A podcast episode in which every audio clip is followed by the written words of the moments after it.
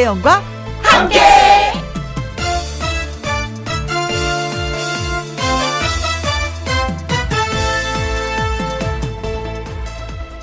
오늘의 제목 마음도 보호가 필요한데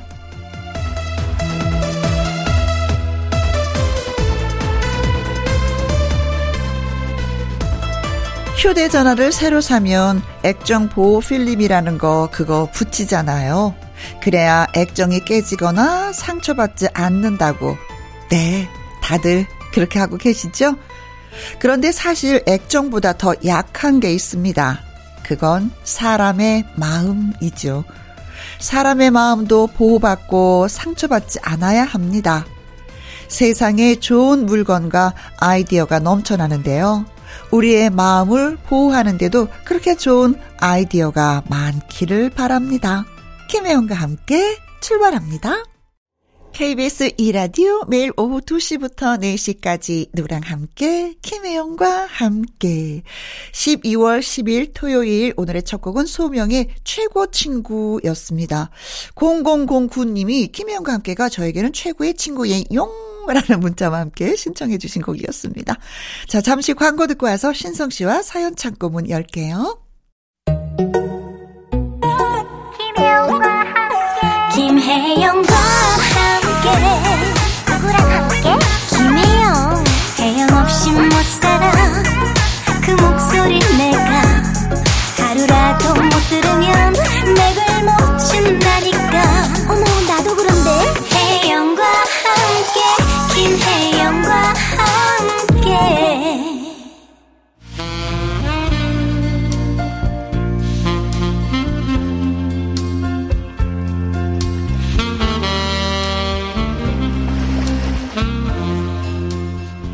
여러분의 이야기로 주말 오후도 행복 충전 김혜영과 함께 사연 창고 오픈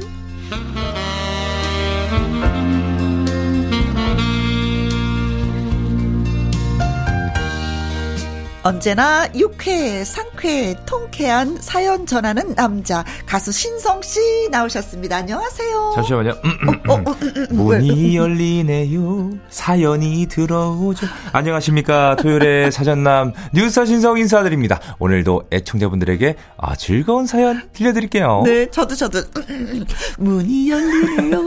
신성이 들어오네요. 아, 요즘 좀 예능감이 많이 좋아지셨네요. 아, 그래요? 오, 칭찬을 받다니 내가. 아, 세상에나 만상에나. 제 자리가 좀 뺏길 것 같습니다만. 오.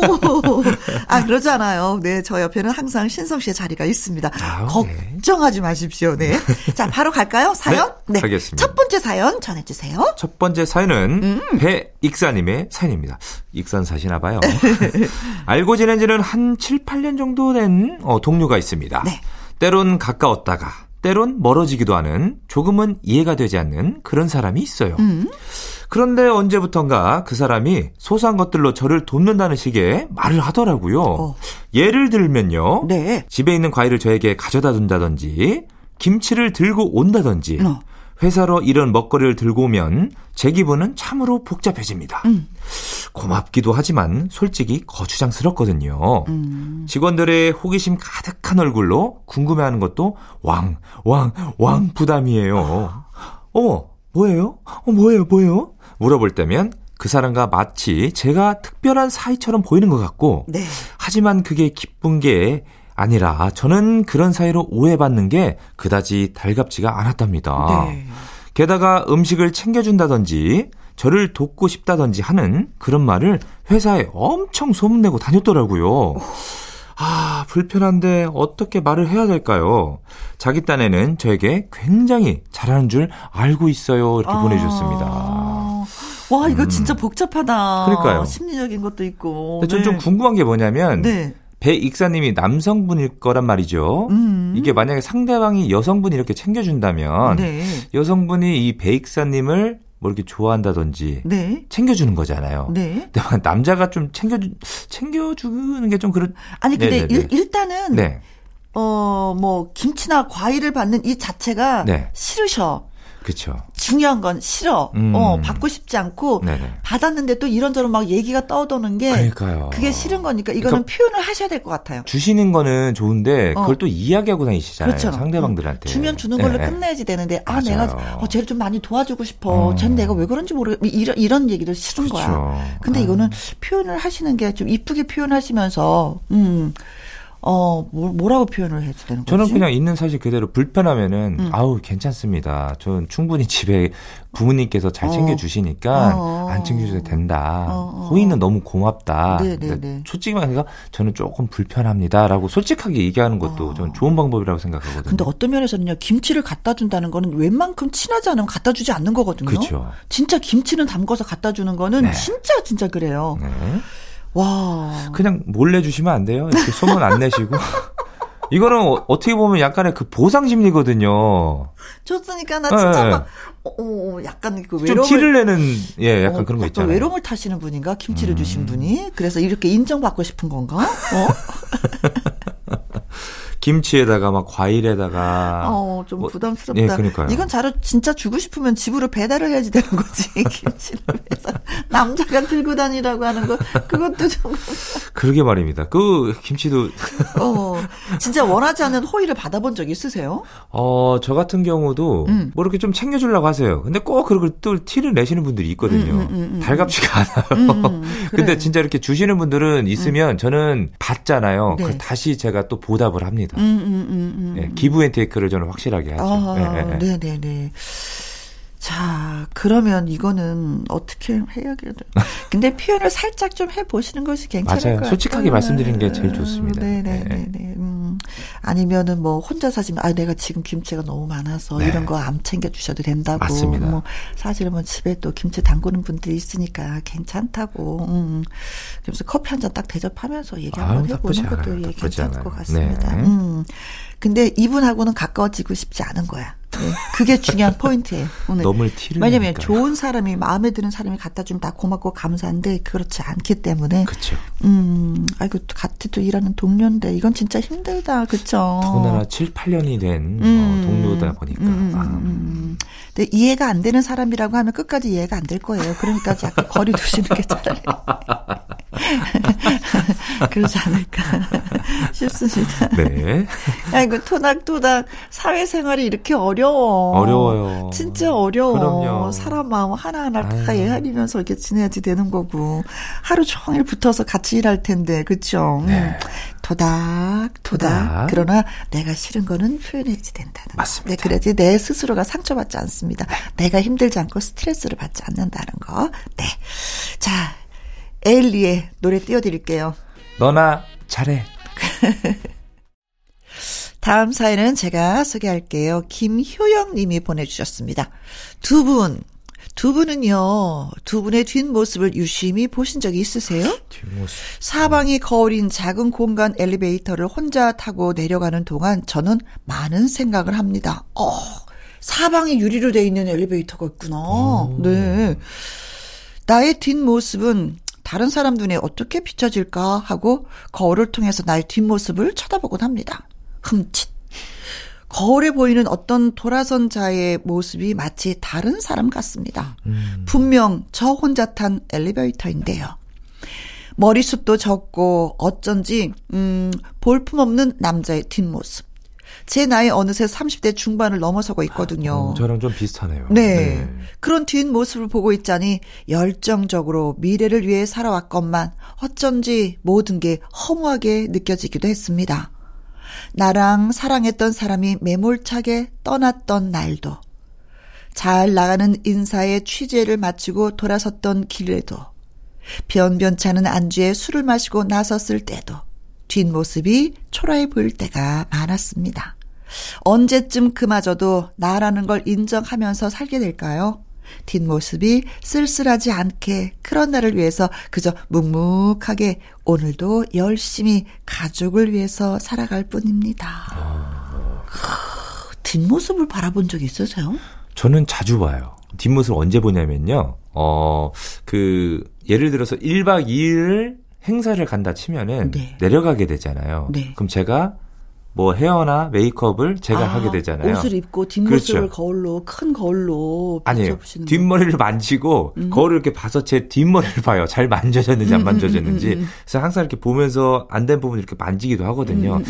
가끔 제 뒷모습을 볼 때면은 아, 저도 나이를 좀 먹었구나. 음. 20대 때 봤을 때 모습과 제가 또 저도 이제 어떻게 보면 이제 2년 후면은 이제 마흔이 되다 보니까 음. 확실히 이 등발이라고 해야 되나요? 그렇죠. 이게 약간 조금 이제 좀 빠진 듯한 느낌? 음. 예, 그런 것도 좀 들어가지고. 근데 본인 스스로가 느끼면서 아 내가 뒷모습이 초라하다라는 생각은 하지 않으시잖아요. 근데 어, 지금의 오늘의 주인공은 그렇죠. 네. 내 모습, 내 뒷모습이 너무 초라하다는 거예요. 음. 어, 자존감을 좀 더 높이셔도 될 것 같아. 네. 그렇죠. 아 그리고 네. 그런 게 있어요.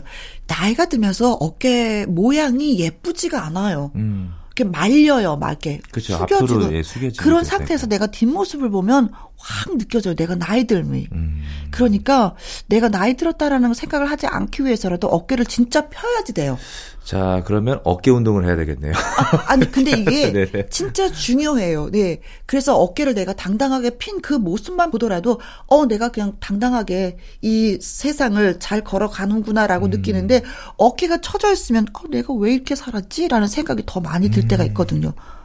근데 요즘에 이제는 애 아빠를 보거나 이러면 어깨가 이렇게 많이 처져 있는 게 보이잖아요. 네. 그럼 제가 항상 하는 말이 어깨에 피라고, 아, 어깨에 힘 주라고, 아. 더 당당하게 걸으라고 저는 그 얘기를 되게 많이 해요. 음. 아이들한테도 어깨를 피라고. 음. 음. 근데 이게 말리면 또 그런 게 있더라고요. 그러니까 뭐 머리 빠지는 거 진짜 막 치료하는 데 많잖아요. 맞아요. 치료도 하시고 맞아요, 맞아요. 어깨도 네. 진짜 펴, 더 피고 한번 걸어 보세요. 그럼 진짜 달라져요. 내 뒷모습이. 걸음걸이가 달라져요. 어깨를 음. 피면은. 어깨가 숙이잖아요. 어, 걸음을 종종 종종 걷는데 어깨를 피면 뚜벅 뚜벅 뚜벅 걷게 돼서 자세가 달라지니까 그것부터 우선 변화를 좀 주셨으면 좋겠습니다. 자, 그럼 저도 지금부터 진행을 좀 어깨 피고. 네네네. 자, 이렇게 피고 진행을 해야 될 것 같아요. 음, 음, 음, 그리고 네. 자존감이 나를 좀 더 사랑하잖아요. 맞아요. 그럼 이거 다 떨쳐버릴 수가 당연하죠. 있어요. 네. 어, 내가 진짜 유명인 사람 취재했는데 나 왜 저 사람과 같지가 않을까, 동등하지 않을까. 음. 사람이 다르니까 취재를 한 거예요. 그쵸? 저도 우리 김우영님께서 음. 항상 거울 보시면서 아우 멋있다. 어우 오늘 왜 이렇게 멋있지? 아, 나 정도면 아주 쓸만하지. 약간 이런 자기 최 최면이라 예, 딱 거는 거? 네. 예. 어깨 피십시오. 딱 피고 자기 체면 딱. 네. 네. 그리고 사실은 가족들이 가장 위대하게 보일 거예요. 음, 그렇죠? 아빠 진짜 멋있어. 여보, 당신 얼마나 근사한지 몰라. 이런 얘기 늘 들으실 거예요. 거기서 많이 위안 도 받으시기 바라겠습니다. 음. 힘내십시오. 에휴, 네. 네. 또 연말이 되고 하니까 사연을 주신 김호영 님이 괜히 좀 뭐에 그런 거 있잖아요.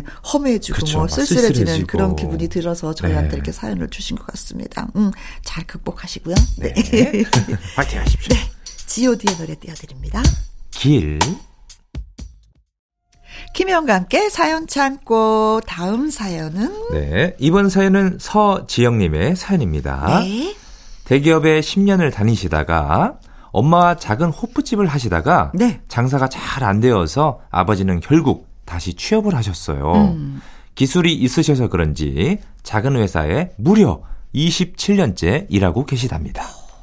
한 우물을 팠으면 물이 나올 때까지 파는 고집쟁이처럼 아버지의 외길 인생, 음. 더 좋은 조건의 유혹도 뿌리치고 끈질기게 한 회사에 올인하신 거죠. 어, 대단하시네요. 유혹을 그러니까요. 뿌리치셨어요. 네. 어렸을 적에 아버지가 가끔 주말에 출근하실 때면 저도 따라서 갔던 적이 있었습니다. 자동화 기계를 조립해서 가동되는 모습을 설명해 주시곤 했죠.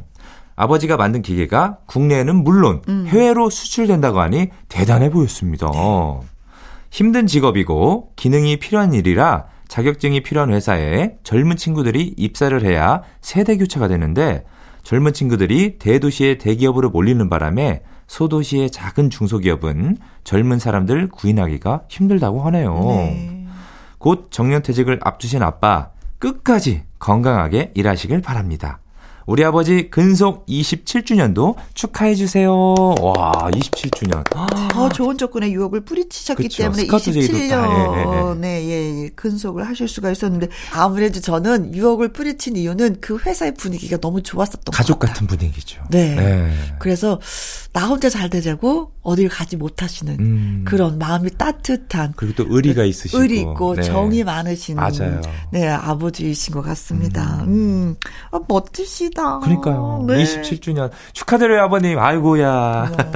어, 진짜 축하드립니다. 신성 씨는 아버지가 이제 처음부터 농사를 지으셨던 건 아니죠? 아니에요. 그렇죠. 네, 저희 아버지도 30대까지 그러니까 음. 거의 40 되기 전까지 그러니까 30대 후반 정 아, 후반까지는 음? 이제 서울에서 이제 회사 생활 하시다가 이제 귀농하러 내려가신 거죠. 아, 근데 회사 생활 하실 때 아버지 회사 좀 가본 적이 있으세요? 저는 안 태어났죠. 아, 그러, 아 그렇구나. 아, 총각 때, 총각 때. 네. 그러죠. 그, 둘째 누나까지 낳으시고 서울 계시다가 음. 이제 시골 내려가셔서. 네. 네. 근데 그 아버지의 그 일하시는 그 모습을 보면 어때요? 아, 대단하시죠. 음. 이게 농사라는 게요. 뭐 물론 이론도 중요하지만 음. 실전 무시 못 하거든요. 그렇죠. 네. 그래서 아버지는 항상 새벽 5시에 일어나셔서 나가셨다 밭에 나가셨다가 이제 내 우리 내가 키운 작물들 잘 크고 있나 확인해 주시고 음. 집에 들어오셔서 아침 식사하시고 또 나가시고. 그렇지. 네. 그렇지. 어떤 직업이 새벽 5시에 나가서 밤 늦게까지 일하는 직업이 어디 있겠어요. 네. 네. 농사를 지으시는 분들은 또 그쵸. 밤낮이 없게 네. 일을 하시는 거죠. 더군다나 또 이 이 채소나 뭐 이런 작물들도 이 농사꾼의 발소리를 듣고 자란대요. 그렇죠. 네. 얼마큼 들여다 보냐에 따라서 맞아요. 또 달라지는 거잖아요. 애착을 얼마에 가져주냐에 따라 품 이게 이게 되게 좋은 상품이 음, 나온다고 그러더라고요. 네. 네. 아, 진짜 멋진 아버님을 두셨습니다. 네. 음. 저도 아버지가 군인이셨기 때문에 이제 군부대 한 번 간 적이 있었는데 네. 진짜 아버지가 멋있었어요. 왜냐하면 아버지의 직업 으로 보면 계급이 이렇게 높은 편이 아니더라고요. 저는 우리 아버지가 최고인 줄 알았어요. 음. 근데 나이가 들어보니까 아 주임 상사는 그렇게 뭐 예. 대단하신 거예요. 근데 뭐 뭐, 그, 그런 거 있잖아요. 네. 대위도 있고, 왜, 네. 저, 소위 중이 다 있는데, 아... 그 밑이잖아요. 자, 흔한 말로 약간 그 군대 용어죠. 짬밥이라고 하죠. 네. 주임 상사셨으면 지금 따지면 주임 원사시거든요. 네. 근데 네. 모든 분들이 다 아버지한테 격려, 격려, 아, 격려하는데, 그 모습이 정말 자랑스러워서 저도 어렸을 때, 아, 나도 여군이 되어야 되겠다라는 음. 생각을 진짜 많이 했었어요. 여군 하셔도 굉장히 잘 어, 네, 저는 진짜 잘했을 것 같아요. 네. 지금도 좀 반준 군인처럼 생활을 하고 있거든요. 어. 그래서 아버지의 영향이 그렇게 많이 좀 컸었던 것 같은데. 아, 네, 딱 여군 가셨으면. 그래서 예. 그래서 방송도 더 할 때도 성실한 것 같은 생각이 음. 들기도 해요. 아유. 그래요. 우리는 알게 모르게 아버지의 부모님들의 영향을 많이 맞아요. 받고 있는 것 같습니다. 맞습니다. 네. 맞습니다. 사연 주신 서지영님도 어, 어디서 일하든 진짜 아버지처럼 성실히 또 일하실 것 같습니다. 네. 그렇죠? 네. 자, 그래서 이찬원 씨의 노래 띄워드리겠습니다. 오늘도 좋은 날이 되셨으면 참 좋겠다는 뜻에서 참, 참 좋은 날. 이번 사연은 5203님이 보내주셨습니다. 안녕하세요. 저는 간호조무사로 일한 지 8년차 되는 애청자입니다. 아, 아. 때로는 시행착오도 겪으면서 어느덧 40대 후반까지 달려왔는데요. 어르신들을 돌보는 일을 하게 되었습니다. 누군가를 돌본다는 게 결코 쉬운 일이 아니더라고요. 주변에서도 너 할 수 있겠니? 걱정 반, 격려 반. 그렇게 시작했던 일이 5개월 차입니다. 음. 노인 병원에서의 경험이 1도 없는 두려움에 떨고 있는 저에게 따뜻한 말과 친절로 세심하게 가르쳐 주신 수 간호사님. 그리고 다른 간호조무사 선생님들과 요양보호사님들에게도 고마움을 전합니다. 앞으로 얼마나 같이 일하게 될지는 모르겠지만 함께하는 동안 지금처럼 따숩게 잘 지냈으면 좋겠습니다. 저는 요즘요, 사회복지사 자격증 취득을 위해서 노력 중입니다. 제 인생 목표 중에 하나가 노인 주간 보호센터를 운영하는 거거든요. 50대 꿈을 실현하기 위해서 앞으로도 열심히 잘 준비를 해보려고 합니다. 저에게 용기를 주고 싶어서 사연을 씁니다. 혜영 언니, 신성 씨도 감기 조심하세요. 하셨어요. 오, 대단하시다. 와. 이게 쉬운 일이 아니거든요. 네, 그렇죠. 네. 누군가 돌본다는 게또 네.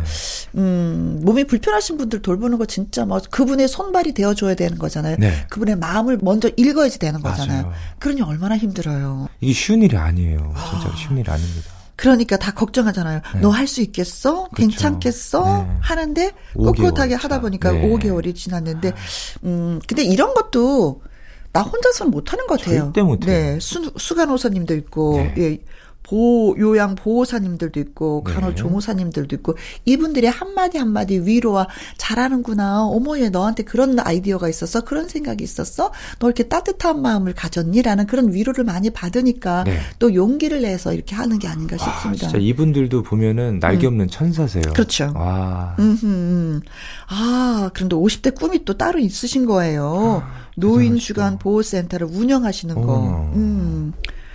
그렇다면은 자격증이 진짜 필요하죠. 네. 자격증이 없으면 운영할 수가 없어요. 보호센터를. 음, 음. 그 자격증 따는 그날까지 꿈을 응원하면서 봄, 여름, 가을, 겨울에 노래 띄워드릴게요. Bravo My Life. 김혜영과 함께 사연 창고 다섯 번째 사연이 되겠습니다. 네. 이번 사연은 이은지님의 사연입니다. 네. 사연 창고 똑똑똑. 안녕하세요. 지난 수요일은 사랑하는 주명희 여사님의 62번째 생신이었습니다. 네, 어, 아우, 축하드려요. 우리 엄마가 김혜영과 함께 애청자시거든요. 네, 아이고, 감사합니다. 아이고, 평소에 근무하시면서 매일매일 즐겁게 듣고 계시답니다. 엄마가 혼자만 들으시는 게 아니라 저에게도 라디오 추천해 주셔서 요즘 김혜영과 함께를 듣고 있는데 정말 재밌더라고요. 정말요? 그러니까요. 김혜영과 함께해서 엄마의 생신을 같이 축하해 주시면 엄마에게 정말 특별하고 행복한 선물이 될 것 같아요. 음. 두달 전 할머니가 되신 우리 엄마. 손녀 소은이가 아직 어려서 요즘에 엄마를 잘 못 찾아뵙지만 네. 너무 고맙고 제가 엄마를 많이 사랑하는 거 아시죠? 음. 엄마 우리 앞으로도 행복하고 즐거운 추억 많이 쌓아가요. 사랑합니다. 에이. 생신 정말 축하드려요. 엄마의 봄을 은지가 이렇게 아. 보내주셨습니다. 네. 엄마 요즘에 굉장히 많이 행복해 하실 거예요. 음. 네. 은지 자랑하는 맛에. 그렇죠. 그리고 또 우리 어머니께서 가장 좋아하시는 김혜영과 함께를 또 이렇게 통해서 네. 또 생일 이렇게 또 축하를 해주셨잖아요. 우리가. 그렇죠. 아유, 축하드립니다, 어머니. 아유. 네네네. 아니, 그니까, 할머니가 되신 분들의 표정은 다르더라고요. 그래요? 음, 음. 어떻게 다르죠? 그냥 입이 막 벌어져요. 음. 그리고 이렇게 아무 때나 이렇게 뭐 왜 폰 사진 이렇게 탁 내려놓으시고 한 3번 봐봐, 우리 손녀. 아, 사진을 이렇게, 어, 아. 네. 그래서 어떤 분이 그러시더라고요. 며칠 전에 만났는데, 어, 자식 키울 때보다 천 배 더 기쁘고 더 예쁘다고, 더 사랑스럽다고. 그게, 저는 그게 너무 신기해요. 제가 그래서, 네. 아니, 진짜 천 배예요? 그랬더니, 어, 진짜 천 배라는 거예요. 음. 그렇게 예쁘대요. 그러니까 어머님이 그만큼 행복하게 지금 보내고 계시는 거예요. 그래서 우리 아버지가 그렇게 저한테 장가가라고. 나중에 우리 혜영 누님 따님들도 결혼해서 맞아, 네. 이게 이제 손주를 딱 낳게 되면 얼마나 이뻐 보일까요? 그렇죠. 어, 자식들이 결혼해 주는 것도 효도고 네. 또 가서 또 아이를 낳는 것도 또 효도니까 효도고, 예. 네. 따님 효도 많이 하고 계십니다. 음. 네. 어머니 62번째 생신 저희도 함께 축하드릴게요. 네. 고맙습니다. 그리고 김영과 함께를 사랑해 주셔서. 아우, 감사합니다. 네. SG 워너비 김진호가 엄마와 함께 부른 노래 띄워 드립니다. 엄마의 프로필 사진은 왜 꽃밭일까?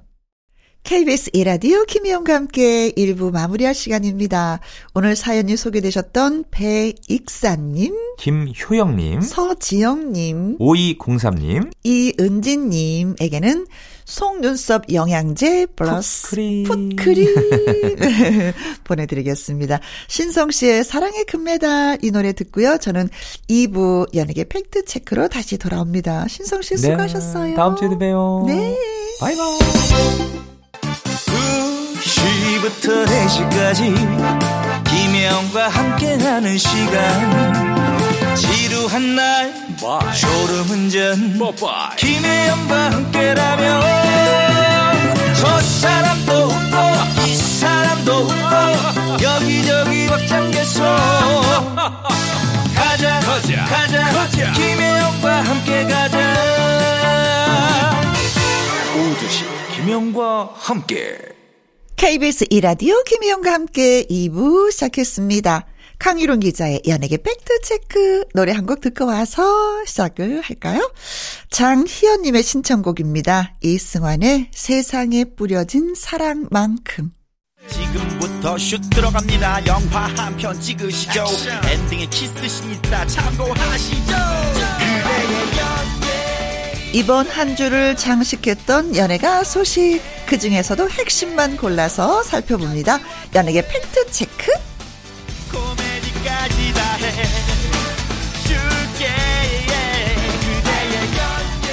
강일홍 더 팩트 대중문화 기자님 나오셨습니다. 안녕하세요. 네, 안녕하십니까. 네, 안녕했어요. 날씨가 네, 좀 네. 포근해져서 다시. 네, 날씨가 좀 따뜻해져서 좀 다행입니다. 네. 네, 음, 저도 여의도 공원 열심히 걷고 있는데, 어, 걸을 때 아주 좋아요. 딱 좋은 날씨예요. 아, 여의도 공원, 한, 저도 한, 예전에 여의도에, 네, 어, 한 두 바퀴 정도 돌면 운동이 되던데. 두 바퀴, 여의도. 예, 예, 네. 5km 되거든요. 네, 네, 두 바퀴. 그러니까. 예, 그럼 네. 한 6km로 걸으면 등에서 땀이 쫙 나요. 네. 속도는 6km로. 여의도에 거주하시니까 아무래도. 네. 네, 강변을 그렇구나. 시작으로 해서 맞아요. 걸어서 뭐 아파트 골목 골목으로 예, 네, 걷고 네. 있습니다. 자, 강일원 기자의 연예계 팩트 체크 처음 이야기 나눠볼 주제는 무엇인가 했더니 와, 이범수 씨. 네, 배우 이범수 씨. 이범수 네. 씨. 중견 배우죠. 뭐 그렇죠. 데뷔한 지도 한 이제 50이 30년 됐 넘었으니까. 그럼요. 어, 90년에 데뷔해서 지금 이제 시운이 넘어서 네. 또뭐 영화계에서도 어, 어떤 입지를 가지고 있는데 그렇죠. 어 이범수 씨가 갑질 의혹 아, 이참 껄끄러운 논란에 지금 쌓였는데요. 표현 자체가 좀 그렇죠. 그렇죠. 음. 어, 이범수 씨가 경기도에 있는 한 대학교에 네. 공연예술학과 교수로 어, 강단에 서고 있는데 한 8년 정도 됐다 그래요. 네. 근데 재학생 중에 하- 한 사람이 이제 갑질 의혹을 제기를 했, 했는데요. 네. 내용이 굉장히 어, 좀 납득이 안 갈 만큼 좀 심각한 게 많아요. 그래요? 뭐 예를 들면은 뭐 학생들을 그 이범수 교수가 네. 뭐 부자 반과 가난한 그러니까. 학생 반은 나눴다. 그래서 그치, 그, 그 어. 부분은 진짜 이해를 아못 그러니까요. 하겠던데. 저도 뭐 어쨌든 그렇게 주장을 했지만 네. 납득이 좀 안 가는 부분인데 그래서 어 오디션에 차별을 했다는 거고요. 네. 어, 그 바람에 너무 갑질을 하고, 어, 뭐, 예를 들면 조교한테도 욕설 하는 것도 봤다. 아. 그래서 뭐 1학년 학생 중에는 태반이 자존감 상실해서, 어, 휴학하거나 자퇴를 했다. 뭐 네. 이런 얘기라서 믿기 좀 어려운 내용이에요. 음. 그런데 어쨌든 이번 주 내내 이, 뭐 수석사가, 기사화가 그렇습니다. 계속 계속해서. 있고. 수석사가 이제 사실 무근이다. 네, 아니다. 아니다. 네. 그리고 어 이런 어 명예훼손은 사실과 다른 허위 사실 유포 관련해서는 강력한 법적 조치를 하겠다. 네, 이렇게 얘기를 하고 있습니다. 그런데 이 근거가 네. 어 한 유튜버가 이걸 처음 제기를 했습니다. 제보를 받아가지고 네. 그 이후에 이제 뭐 재학생 그다음에 졸업생 네. 뭐 이런 사람들이 이제 글을 계속해서 증언이 이제 올리는. 올라오고 있는 상황이고요. 네. 수석사는 사실 무근이기 때문에 법적 조치한다는 말 외에는 음, 납득할 만한 또 해명도 하지 않은 상태. 없기 때문에 이게 자꾸만 어, 의혹이 커지고 있는 상황이죠. 네. 진짜 뭐 이런 거는 진상 규명을 또 해야지 되겠죠. 아, 당연히 상처받은 네, 사람이 그렇습니다. 있다고 이범수 하면은. 씨 입장에서도 네. 어, 반드시 사실이 아니라면 네. 규명을 해서 그렇죠. 그 지금 사- 실추된 명예를 사실 그 배우 입장에서 이런 소문이 난다는 거는 좀 본인한테는 저 핵폭 탄이 터러진 거랑 마찬가지라는 아. 표현이 되는 거겠죠. 그런데 이런 어 원인이 된 부분에 좀 유추할 만한 부분이 있어요. 소속사가 밝힌 내용을 보면 네. 어또 선을 이범수 씨가 그었던데요. 네, 그러니까 어쨌든 사실 무근이라 그러긴 했지만 음.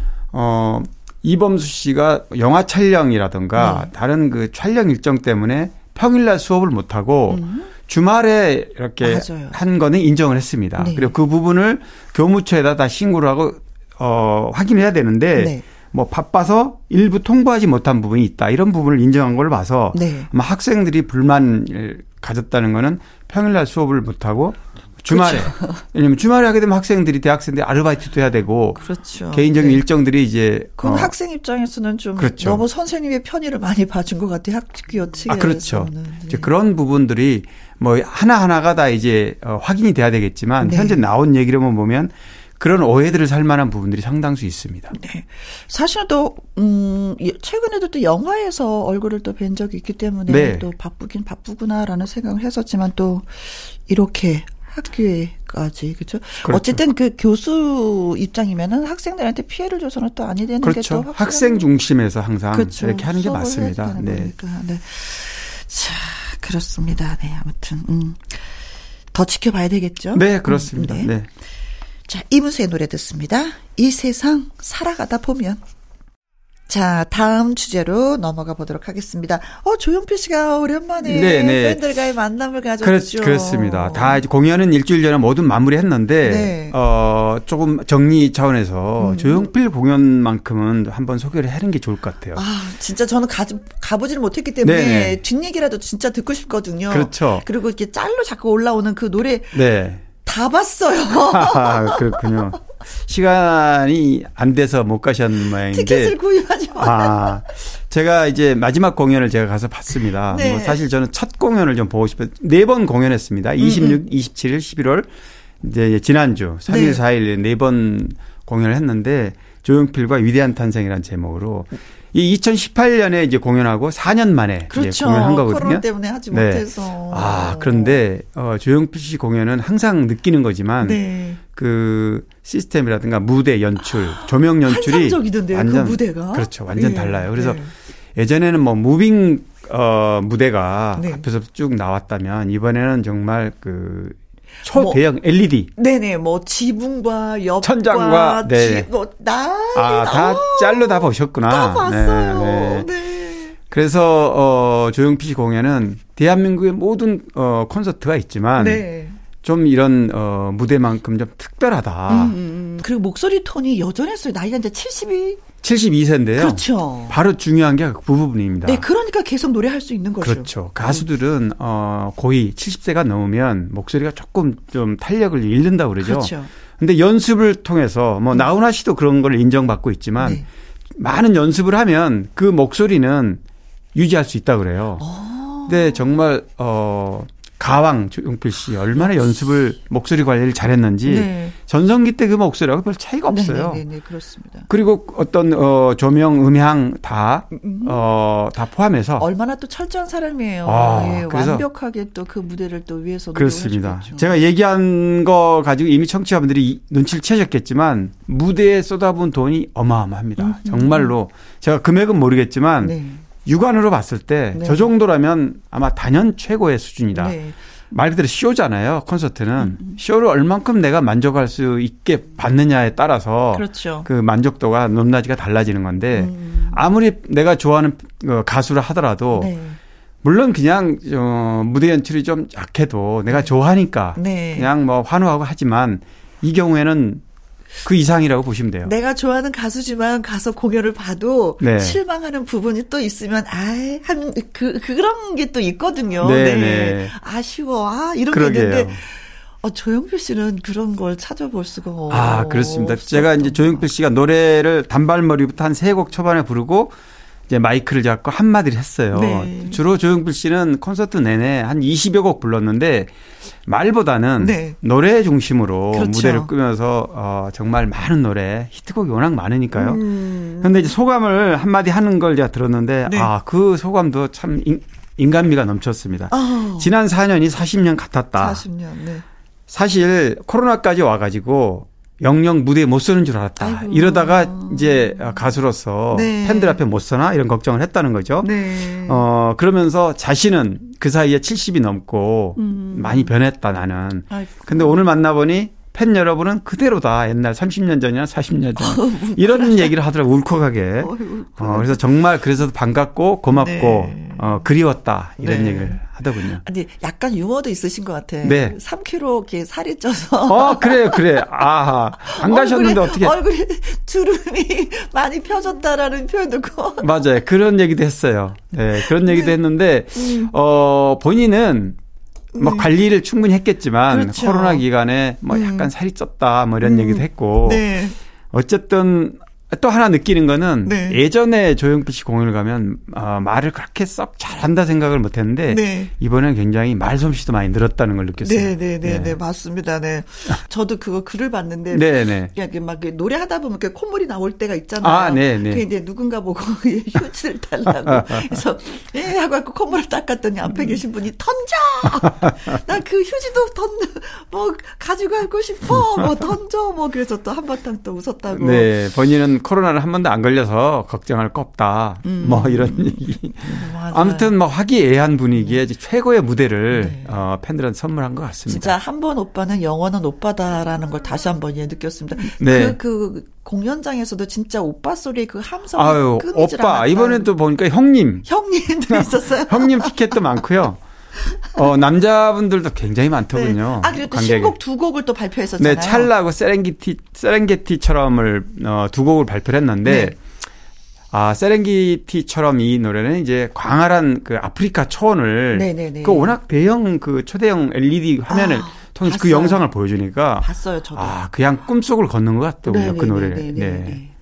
자, 이제 멋진 공연을 보고 오신, 하, 강유라 기자님 너무 부럽기도 합니다. 아, 혹시 청취자분들께서 이제 이번에 못 보셨, 티켓이 다 매진됐잖아요. 네. 30분 만에 매진됐는데 내년에 음. 상반기부터 몇 군데서 전국 어, 투어를 할 음, 모양이에요. 음, 음, 음, 음 그때 보시면 될 것 같습니다. 아, 네. 네. 아, 좋은 정보네요. 네.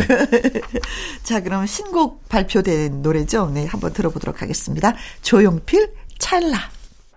강희론 기자의 연예계 팩트체크. 이번에 나눠볼 주제는, 어, 엄영수 씨. 네네. 진짜, 예, 코미디언 씨를 위해서 코미디 협회죠? 네, 협회. 그래서 진짜 열심히 일을 하고 있다는 건 알고 있지만 그렇죠. 또 이렇게 또 좋은 일을 하고 있다는 네네. 건 몰랐습니다. 오른손이 한 일을 왼손이 모르게 하라. 음. 어, 지금 엄영수 씨죠? 이름을 엄영수에서 엄영수로 이제, 어, 바꿨, 개, 어, 예. 개명을 했는데 네. 이 엄영수 씨의 이 조용한 선행 음. 10년간 어 3억 3천만 원 정도를 본인의 자비를 아이고. 어 동료 선후배들을 위해서 어, 썼더라고요. 근데 음. 이거를 사실 이 기사를 제가 썼, 썼는데요. 아 그러셨어요? 이걸 여의도 이제 은행 지점 아 통해서 어, 어 엄영수 씨가 이제 연말에 한 언론단체 봉사상을 수, 상하게 됐는데요. 아. 거기에서 혹시 선행 관련 금액이 있다면 자가 더 좋으니 그 음. 그 공적으로 좀 이걸 좀 체크해서 알려달라 이렇게 이제 코미디 협회 요청을 하니까 네. 코미디 협회가 그 동안에 지금 말씀하셨잖아요. 좋은 일을 하고 있고 늘 어, 도움을 준다는 거를 좀 어렴풋이 알고 계셨죠? 아, 그뭐 네. 뭐 코미디 개그맨들은 다 알고 있어요. 개그맨들이라면 네. 다 알고 있죠. 그래서 그런 게 있을 거라고 이제 은행에 요청을 했는데 은행에서 전부 10년치를 어, 거래 내역을 뽑아 보니까 네. 3억 3천만 원. 그러니까 연간 3천만 원 정도씩을 계속해서 아. 기부를 한 거예요. 근데 한마디도 본인이 그 내용을 얘기하지 않은 거죠, 지금까지. 아, 그러니까 10년이 네. 넘도록 몰랐었던 그렇습니다. 거죠, 그래서 이번에 어, 이 뒤늦게 음. 이런 어, 선행 사실이 알려졌는데 그래서 그런지 음. 뭐꼭 그래서 그랬다기보다는 이런 그 좋은 일을 한다는 거를 많은 동료 실원들도 많이 알아서 그런지 네. 작년에 어 김구라 씨도 실, 어 코미디 협회에 네, 네. 기부를 했죠. 안영미 씨도 했어요. 강호동 씨. 강호동 씨도 어, CF 출연료가 뭐 거의 2억 가까운 음. 돈을 기부를 했고 다 작년에 있었던 아 올해 있었던 겁니다. 네. 어 그리고 송혜, 선생님. 송혜 선생님도 어, 6월에 세상을 떠나셨는데 유족들이, 유족들이 8월달에 음. 1억 원을 또 이런 그 동안의 고마움에 대한 답례로 음. 기부를 했습니다. 알고 보면 이런 엄영수 씨의 이런 선행이 네. 이런 선한 영향력으로 작용을 하, 했 다. 저는 이렇게 보고요. 어, 이 일로 이걸 기점으로 해서 이제 많은 분들이 네. 뭐 많, 적어도 상관은 없지만 이렇게 음. 협회를 위해서 협회가요 어떤 뭐 다른 일로 쓰는 게 아니고요. 네. 지금까지 사용 용처를 제가 또 취재를 해봤더니 아 그것도 취재하셨어요. 대부분 어 어려운 선배들 어려운 선배들 심지어 어 장례비가 없어서 음. 행여병자로 돌아가신 분도 계시더라고요. 아. 반지하 단칸방에서 하셨던 분도 계시고 네. 그래서 이런 분들에게 장례비 지원했고 음. 또 생활비로도 지원했고요. 어 대부분이 어 애경사에 네. 돈이 쓰였습니다. 협회 이름으로. 그런데 음. 알고 보니까 어, 엄영수 씨가 상당 네. 부분을 부담했다는 거죠. 아이고. 네. 고맙고 그래서 감사합니다. 너무 고마워하더라고요. 네. 네. 사실 뭐 구준일에 어떤 그 구준일이 있을 때 딱 가보면은요, 항상 그 자리에는 엄영수 씨가. 엄영수 씨가 있어요. 네. 네. 그래서 오는 사람 다 맞이하고 가는 맞습니다. 분 고맙다고 또 네. 인사하고 하시는 분인데 다시 한 번 이 그렇죠. 어, 고맙고 네. 잘 나가는 분들이야 10만 원, 20만 원의 돈이 아니지만 음. 또 이렇게 실원이 한 1000명 정도 됩니다 현재. 네. 뭐 실제로는 훨씬 많지만 등록돼 있는 인원이. 음. 근데 대부분이 막 50명 안팎 정도나 활동을 하고 나머지는 경제적으로 어려운데 그렇죠. 이렇게 또 나이 드신 분, 원로하신 분들은 오시면 식사 대접하고 음. 이렇게 용돈이라도 주는 수 있다는 거는 네. 이런 어, 어떤 누군가의 어, 헌신이 아니면 어려운 일이죠. 엄영수. 네. 네. 정말 고맙습니다. 음, 감사하고요. 네. 장덕과 박혜성의 노래 들려드리겠습니다. 크리스마스 이브. 강희론 기자의 연예계 팩트체크 다음 이야기는요, 어, 청취자 질문을 받았습니다. 김예분 씨, 어떻게 지내실까요? 달려라 코바도 엄청 재밌게 봤는데 근황이 궁금합니다. 하면서 청취자 이보민 님이 글을 주셨는데 네. 아 이분이 또 알고 보니까 코, 어 미스 코리아 출신이면서도 네네. 네. 드라마도 많이 하고 MC도 그랬죠. 어, 예. MC하고 음. 예. 어 사실 저도 김예분 씨 근황 궁금해요. 네, 네, 네. 제가 몇 년 전까지 계속해서 이렇게 어 소식을 좀 알고 싶었는데 네. 왜 그러냐면 2013년에 어 차승환 씨하고 결혼했죠. 김예분 씨가 음흠. 2013년에 그리고 강남에서 고급 레스토랑을 운영해서 직접 서빙도 하고 운영을 했는데 네.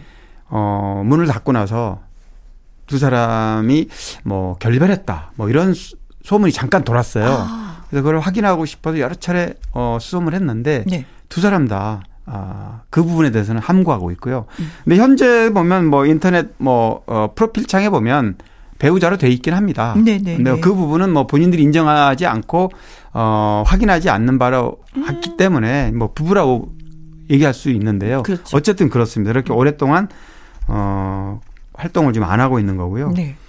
어, 말씀하신 대로 미스 코리아 출신이고, 어, 달려라 코바는 김예분 그러면 정말 어, 기억하시는 분이 많을 텐데, 음. 이게 SBS에서 방영됐던 프로그램인데. 네, 뭐 생방송으로. 그랬죠. 진행이. 게임. 요즘 네. 뭐 인터넷으로 워낙 게임이 뭐 그냥 개인이 각자가 다 하기 때문에. 네. 근데 이 당시에는 게임이 TV에서 생방송 참여해서 게임할 수 있다는 게 엄청난 인기였고요. 음. 그 당시에 EBS 성우 조경모 씨가 코바 목소리를 냈고 네. 코바 목소리 좀 독특하게 나왔잖아요. 근데 저는 네. 이게 기억이 안 나는 거예요. 제가 아, 게임을 안 해서 그런지. 그래요? 네. 네. 아. 어, 뭐지 뭐지 하는데 네, 게임이랑 네. 게임. 어머 그때 당시 게임을 텔레비전으로 생방송으로 그랬죠. 했었나? 네, KBS도 당시 했었어요. 어, 네. 근데 이제 어쨌든 게임 진행 상황에 김예분 씨가 어떤 상징적으로 막 굉장히 코바의 재치와 입담이 화제가 네. 됐어요. 그래서 코바 언니로 이렇게 통했고 그러니까 김예분 지금 청취자분도 달려라 코바 네. 얘기를 하시잖아요. 먼저 얘기해 주셨어요. 네, 그렇습니다. 그만큼 인기가 있었고 또 어, 단막 극장이라든가 이런 드라마 네. 어, 라디오 진행도 잠깐 했습니다. 직접 진행은. 네. 그래서 라디오 진행도 했는데 원래 김여빈 씨한 차례 이혼했다가 이제 재혼한 건데 음.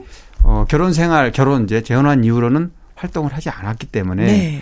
아마 굉장히 궁금해 하시는 네. 것 같습니다.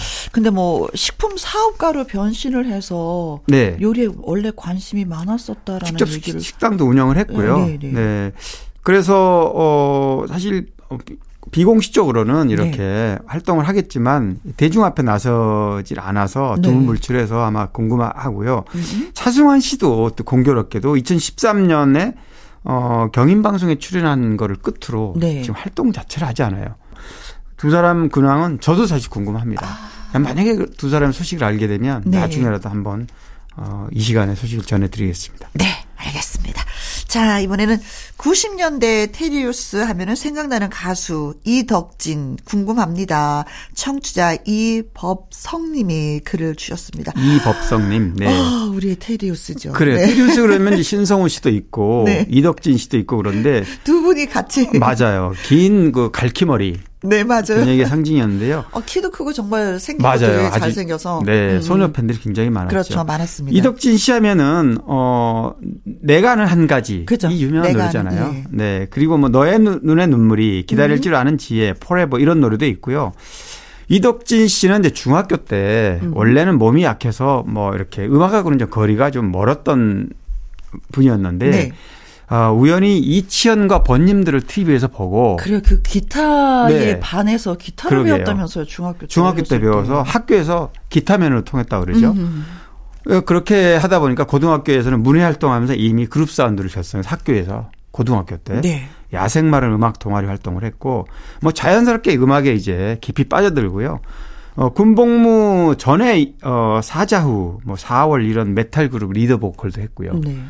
이제 군 복무 이후에는 본격적으로 음악 활동을 하기 위해서 자작곡 어, 곡들을 들고 음반사에 데모 테이프 들고 다니고 뭐 이제 이런 과정을 거쳤다 그러는데 네. 데뷔는 한참 뒤죠. 92년에 어 1집 Sad Wings of Destiny로 이제 솔로 음. 데뷔 정식으로 데뷔하게 됩니다. 네. 그러면서 이제 락 발라드인 내가 아는 한 가지 이런 음. 곡 히트했고요. 뭐 연말 어 시상식 가요 시상식에서 돋보이는 네. 가수로. 음. 그런데 이제 지금 활동을 좀 뜸해서 아마 지금 청취자분께서 궁금해 하시는데요. 아니, 근데 사실 그 만난 지가 너무 오래된 것 같아요. TV에서도 뵐 그렇죠. 수가 없고 소식을 들을 수가 없으니까 진짜 저도 좀 궁금하긴 궁금했었거든요. 네. 어, TV에서는 불타는 청춘이라는 프로그램이 2015년에 네. 어, 출연했고, 복면가왕에도 아~ 그 당시에 출연했고요. 네. 그러니까 어 90년대 후반까지 활동하다 계속해서 공백이 있었다가 좀 활동을 좀 했죠. 근데 지금 현재까지는 뭐또 네. 어, 활동이 좀 뜸한 편이고요. 네. 가장 최근을 찾아보니까 어, 이범학 조정현 씨하고 경성고등학교 동, 동문이에요. 나 이범학 이별하는 이별 네, 맞아요. 그래서 이 이분들하고 어, 2019년에 네. 골프 관련 프로그램에 한번 출연했더라고요. 네. 그 외에는 뭐 거의 어 아까 말씀드린 대로 뭐 음. 불타는 청춘이라든가 아니면 KBS의 뭐 출발 드림팀 전설의 가수를 네. 또 특집할 때가 있었는데 그때도 그러니까 한 8년 아니 그죠? 한 6년 전이죠. 음흠. 네. TV에는 2013년도까지는 그래도 좀 그래도 조금 활동을 하다가, 하다가 네. 이제는 네. 어, 아무튼 뭐 방송계 연예계를 떠났다 이렇게 표현을 해도 되는 건지. 그래요. 많이 그립습니다. 그래도 네. 노래가 있기 때문에 노래를 네. 들을 때마다 또 이분이 또 간간히 또 생각이 나기도 그러게요. 하긴 해요. 네. 노래로 인해서. 네. 자, 강희론 기자의 연예계 팩트체크. 애청자 여러분이 궁금해 여기시는 소식이나, 음, 강 기자님에게 묻고 싶은 질문을 홈페이지 게시판에 올려주시면 이 시간에 소개해드리고요. 또 선물도 보내드리도록 하겠습니다. 오늘 소개되신 이보민님, 이법성님께는요, 떡 튀순 세트 쿠폰 보내드릴게요. 그리고 이덕진 씨의 노래 진짜 오랜만에 들어보도록 네. 하겠습니다. 내가 아는 한 가지. 나의 히트곡, 나의 인생곡, 가수의 근황과 함께 히트곡 당시 비하인드와 사연을 소개하는 순서가 또 되겠습니다. 오늘은 슬픈 계절에 만나요. 배경규 씨. 예, 노래를 네. 불렀던 배경규 씨가 네. 주인공이 되셨습니다. 저도 배경규 씨 노래는, 어, 제가 막 스무 살 무렵에 네. 이 노래가 이제 발매가 됐는데, 음. 아, 정말, 어, 지금도 이 노래가 워낙 많이 들어서, 네. 라디오를 통해서 많이 들어서 그런지, 네. 정말 오랜만에 들어도 이 노래가 그냥 네, 그냥 뭐, 가슴에 꽂히죠. 네, 꽂히는 음. 그런 노래입니다. 네. 이 노래가 어 슬픈 어 계절에 만나요. 이 슬픈 계절이 저도 궁금했거든요. 네. 근데 제가 이제 백영규 씨하고 통화를 해 보니까 아, 통하셨어요. 네, 네, 백영규 씨는 인천 출신이고요. 지금도 활동을 활발하게 하고 있어요. 네, 인천에서 인천, 또 카페를 네, 하시죠. 카페도 하시고 네. 어, 그런데 이 슬픈 계절이 음. 보니까 봄, 여름, 가을, 겨울이 아니고 네. 제 5의 계절이다. 어, 나에게서의 그 슬픈 계절. 그렇습니다. 아. 어, 이별한 사람을 어. 이별해서 다시는 만날 수 없는 사람. 네. 뭐 세상을 떠났거나 그거는 뭐 상, 사람마다 다르겠지만 그렇죠. 아니면 같이 어이 세상 사람의 이 세상을 살지만 다시는 만날 수 없는 네. 이별을 했을 때 그렇습니다. 그때가 네. 나의 제 5의 계절이다. 그렇습니다. 마음속의 계절일 수도 있고 음. 저 세상의 계절일 수도 있고 그런 음. 겁니다. 그런 의미가 담겨 있고 그래서 가사를 다시 음미해 보니까 네. 아 굉장히 더 슬프더라고요. 이 노래가. 어, 어쨌든 이 노래는 배경규 씨가 싱어송라이터죠. 네. 직접 자작곡이고 이 서정적인 이 가사도 좋지만 음. 아주 짙은 고독감이 배어 있는 그 음색 네. 배경규만의 그 어떤 맞아요. 특색 이게 아니, 버무려져. 그런 네. 이 배경규 씨의 노래를 들으면은 우리가 막 막 발랄하게 놀다 놀다가도 노래가 딱 들으면 갑자기 참 네, 차분해지죠. 뭐가 네. 정리를 쫙 싹해지는 그런 느낌. 저는 사실 뭐 귀뚜라미 울음소리는 이렇게 시작하잖아요. 네, 네, 그래서 네, 네. 아 나의 계절 슬픈 계절은 가을인가 이렇게 생각했는데 아 또 그게 아니네요. 가을도 봄, 여름, 가을도 아니고. 어, 네, 네, 제5의 그렇습니다. 계절이다. 어, 80년대 현대 음악에서 이제 발매했던 이 곡인데 네. 원래는 어, 이 노래 히트하기 전에 혼성 듀엣 물레방아 멤버로 활동을 했습니다. 백영규 씨가. 네. 그리고 이제 79년에 솔로 독립한 후에 이 듀엣 시절에 불렀던 곡들을 다시 녹음했는데 네. 그 노래 중에 하나가 슬픈 계절에 만나요. 이게 이제 사실 본인의 노래로 네. 정말 인생곡이 됐는데요. 사실 이 노래가 뜨면서 음악적 노선이라든가 배경기의 음악 정체성이 어, 정체성을 찾게 해준 곡이라고 할 수도 있습니다. 그래요. 네. 이때 당시는 그 팬들이 가만히 두지 않았을걸요. 뭐 그래요? 편지부터 시작해서 네. 그쵸 뭐 맞습니다. 만나자 커피 좀 마시자 옛날에는 그런 편 사연들이 되게 많이 있었거든요. 지금은 이제 다 인터넷이지만 그때는 엽서로 음. 그렇죠. 방송국에 보내거나 신문사에 보내거나 네. 음. 아니면 이제 소속사에 하루에 160통 편지를 받았다 그러니까 어, 소녀 팬들한테 와 어, 읽는 것도 벅찼었겠다. 그렇죠. 뭐 한 달이면 몇 통입니까? 도대체 네. 한 5천 통쯤 되지 않겠습니까? 네네네네. 이렇게 많은 어 팬레터가 날아들 될 정도니까 음. 뭐 한때는 어 가왕 조용필 씨보다 네. 아. 계약금이 높은 적도 있었다. 그만큼 이제 인기가 폭발했고요. 네. 어 노래도 어 본인의 슬픈 계절에 만나요라는 그 노래 제목을 딴 영화도 만들어졌었어요. 아 그리고 출연도 했었어요. 아, 출연도. 네, 직접. 자- 장미 씨가 주인공이고 여주인공이고. 음, 음, 네. 음, 네. 근데 이 영화 출연할 때는 뭐 자신 노래 제목값만 받으러 감독을 만나러 갔더니 감독이 그냥 출연 무조건 하면 된다. 어, 어, 그래서 어. 얼결에 했다고 네. 어. 이런 얘기도 하시더라고요.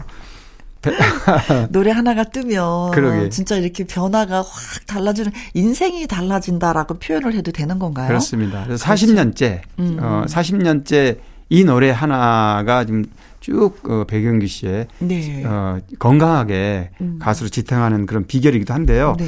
요새 근황을 물어보니까 다음 주에 바로 다음 주에 신곡이 하나 나오는데 네. 어 사람이 그립다. 사람이 네. 아, 이 곡이 이제 이거 느낌이 온다. 네. 네, 제목 자체가. 이 노래가 어떤 노래입니까? 그랬더니 아날로그 시대에서 디지털 시대로 변해가는 사람들의 정서를 담은 거래요. 음. 그래서 이 노래도 물레방아 시절에 이제 혼성 듀엣으로 활동했었잖아요. 네. 근데 신인 여가수 고, 고아라라는 신인 여가수하고 이제 같이 하모니를. 한다는데 네.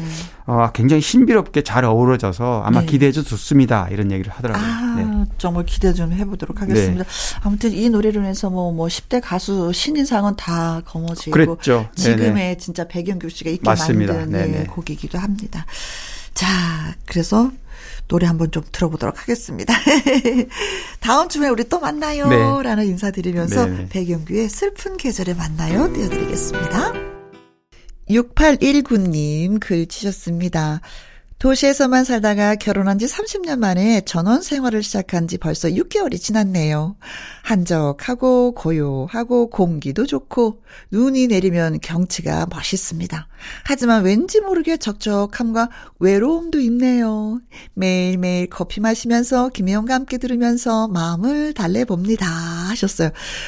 진짜 전원 생활은 여름에는 그래도 좀 바쁘다고 하더라고요. 뭐 일거리가 있으니까 텃밭도 가꾸고 뭐 잔디에 풀도 뽑고 할 게 있는데 겨울이 겨울이 그렇게 힘들다고 말씀해 주시던데 겨울에는 음 친구분들을 좀 초대해서 파티를 해야 되나? 저 근데 제가 너무 부럽네요. 저는 진짜 전원 생활 하고 싶거든요. 건강하게 지내시기 바라겠습니다. 자, 커피 쿠폰 보내드릴게요, 저희가. 자, 끝으로 준비한 노래는요, 알리의 서약입니다. 내일 오후 2시에 다시 올게요. 지금까지 누구랑 함께, 김혜영과 함께.